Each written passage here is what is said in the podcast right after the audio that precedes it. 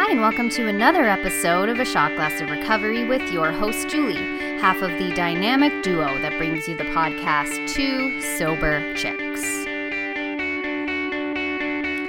Hey, y'all, how are you? I haven't talked to you in a couple of days. I'm still in Tennessee. I was in Nashville, and now I'm in Franklin. Um, Franklin, I love you so much. Please adopt me. I just love this state, period. Tennessee is so beautiful. I love everything about it. So, today we're going to continue with the traditions. This podcast will be looking at tradition nine.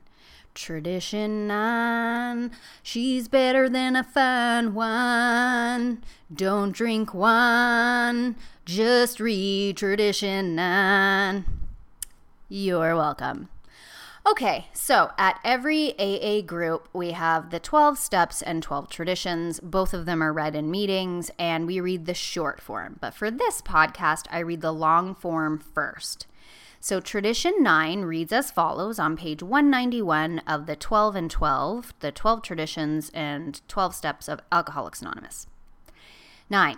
Each AA group needs the least possible organization. Rotating leadership is the best. The small group may elect its secretary, the large group its rotating committee, and the groups of a large metropolitan area their central or intergroup committee, which often employs a full time secretary. The trustees of the General Service Board are, in effect, our AA General Service Committee. They are the custodians of our AA tradition and the receivers of voluntary AA contributions by which we maintain our AA General Service Office at New York. They are authorized by the groups to handle our overall public relations, and they guarantee the integrity of our principal newspaper, the AA Grapevine. By the way, that is a super cool little magazine. I absolutely love the AA Grapevine. If you can get your hands on it, do it. It's a really good read. All such representatives are to be guided in the spirit of service, for true leaders in AA are but trusted and experienced servants of the whole. They derive no real authority from their titles. They do not govern. Universal respect is the key to their usefulness. That is dry, so let's see what the uh, 12 and 12 has to say. Tradition 9. This is the short form that we read at meetings. AA, as such, ought never be organized, but we may create service boards or committees directly responsible to those they serve. This is on page 172 of the 12 and 12. When Tradition 9 was first written, it is said that Alcoholics Anonymous needs the least possible organization. In years since then, we have changed our minds about that. Oh, good. Today, we are able to say with assurance that AA as a whole should never be organized at all. Then, in seeming contradiction, we proceed to create special service boards and committees, which in themselves are organized. How then can we have an unorganized movement which can and does create a service organization for itself? Scanning this puzzler, people say, What do they mean, no organization? Well, let's see. Did anyone ever hear of a nation, a church, a political party, even a benevolent association that had no membership rules? Did anyone ever hear of a society which couldn't somehow discipline its members and enforce obedience to necessary rules and regulations? Doesn't nearly every society on earth give authority to some of its members to impose obedience upon the rest and to punish or expel offenders?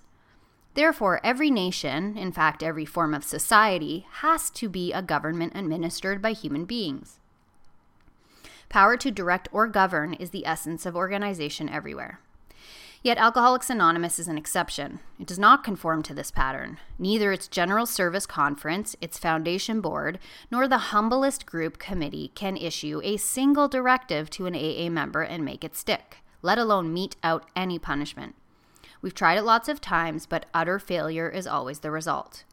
Groups have tried to expel members, but the banished have come back to sit in the meeting place, saying, This is life for us. You can't keep us out. Committees have instructed many in AA to stop working on a chronic backslider only to be told, "How do I do my how I do my 12-step work is my business. Who are you to judge?" This doesn't mean an AA won't take advice or suggestions from more experienced members, but he surely won't take orders. Who is more unpopular than the old time AA, full of wisdom, who moves to another area and tries to tell the group there how to run its business? He and all like him who, quote, view with alarm for the good of AA, meet the most stubborn resistance, or worse still, laughter.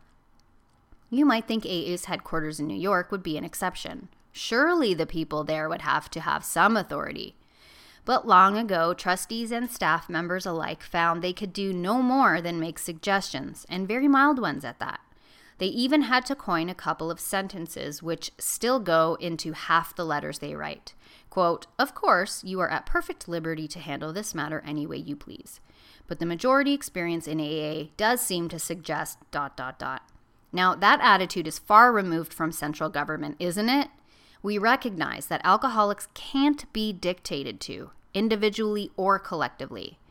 At this juncture, we can hear a churchman exclaim, They are making disobedience a virtue. He is joined by a psychiatrist who says, Defiant brats, they won't grow up and conform to social usage.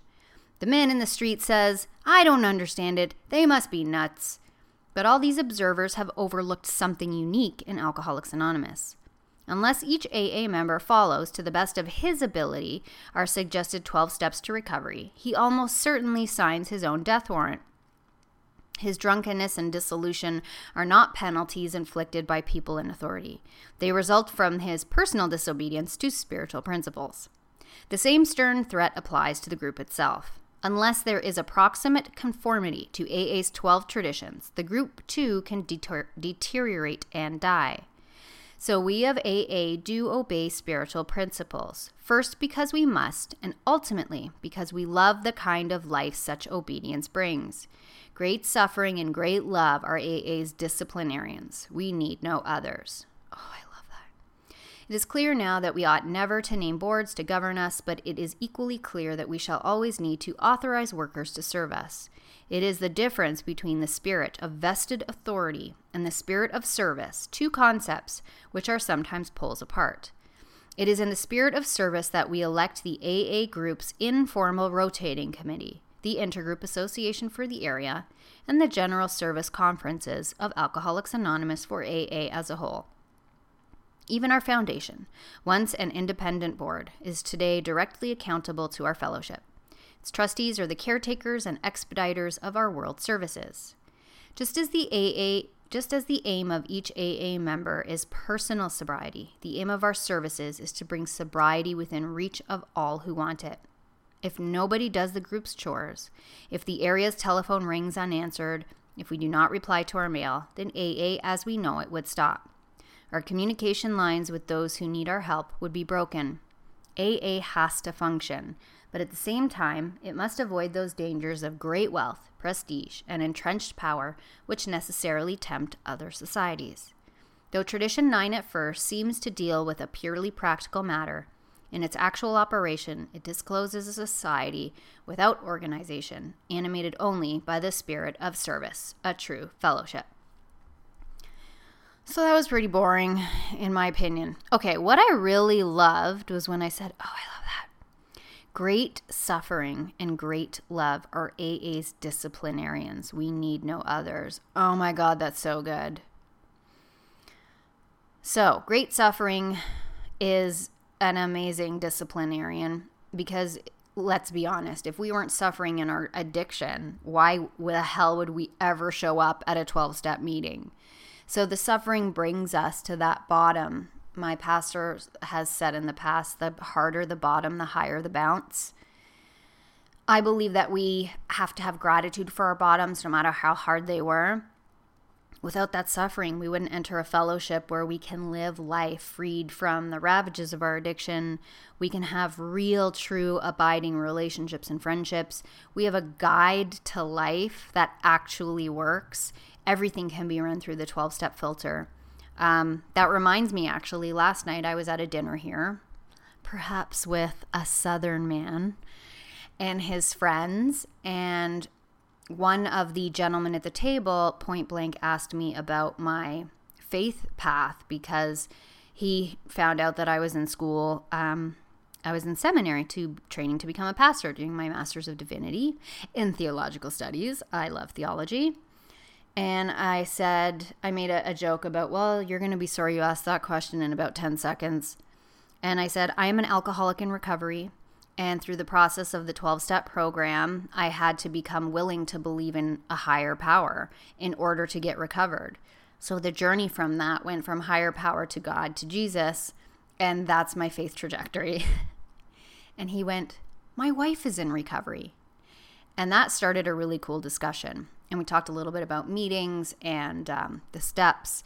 And another gentleman at the table said that he had been to several AA and NA meetings and he discussed his own journey. He's no longer in the 12 step fellowship, but he said it helped me so much. He no longer struggles with booze and drugs. Um, he does a little marijuana. Actually, he does a lot of it and he's concerned it might be too much. I mean, you don't have that concern unless there's a problem.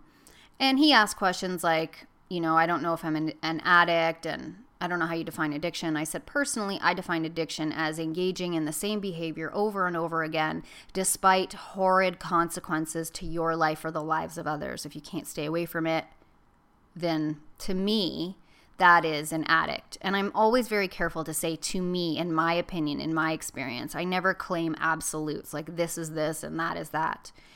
And he talked about being still very curious about step nine and he said, and he had a really great memory for someone that hasn't been in a while. He's like, I think step one is when you're powerless and things are unmanageable. I'm like, yep. He's like, step two is a higher power. I'm like, yep. Step three is, sorry.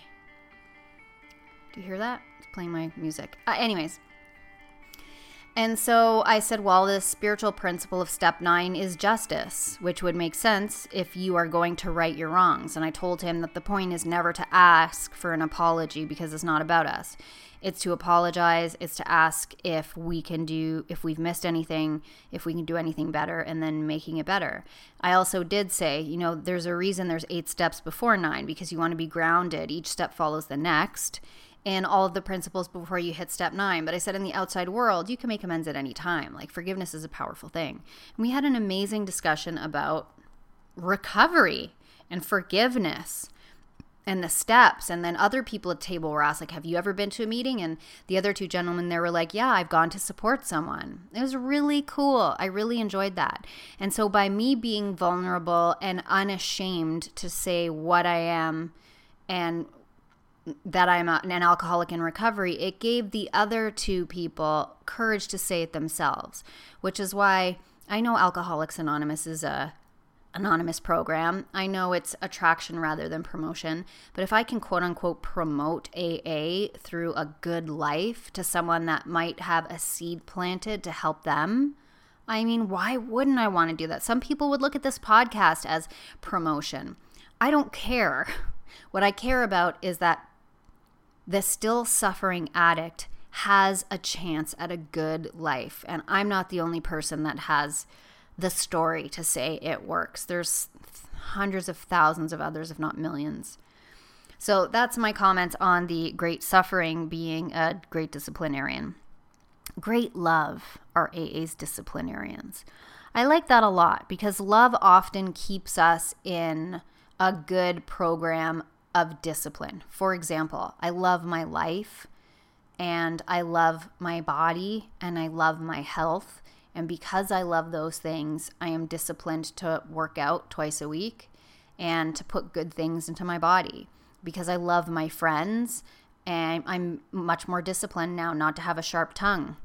Um, because I love God, I treasure His creation.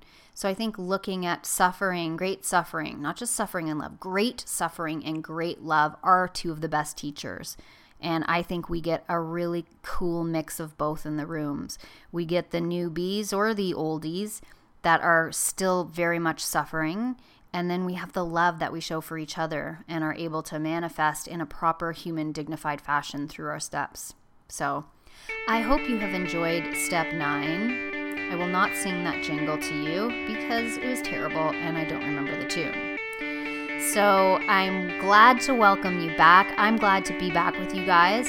I will chat with you tomorrow. If you need to reach me, you can email me at twosoberchicks at gmail.com. You can find me on Instagram and Twitter at Two Sober Chicks. You can direct message us. Both Lisa and I respond. It's kind of like a mixed bag of who gets what response, but I always enjoy your emails and your comments and your suggestions and your corrections and all the rest of it. So please never hesitate to reach out. I've met so many cool people through the listenership of this little podcast that Lisa and I started like four years ago on her condo floor sharing one mic. It's really been truly an extraordinary journey. So I thank you for my sobriety and I wish you another great 24.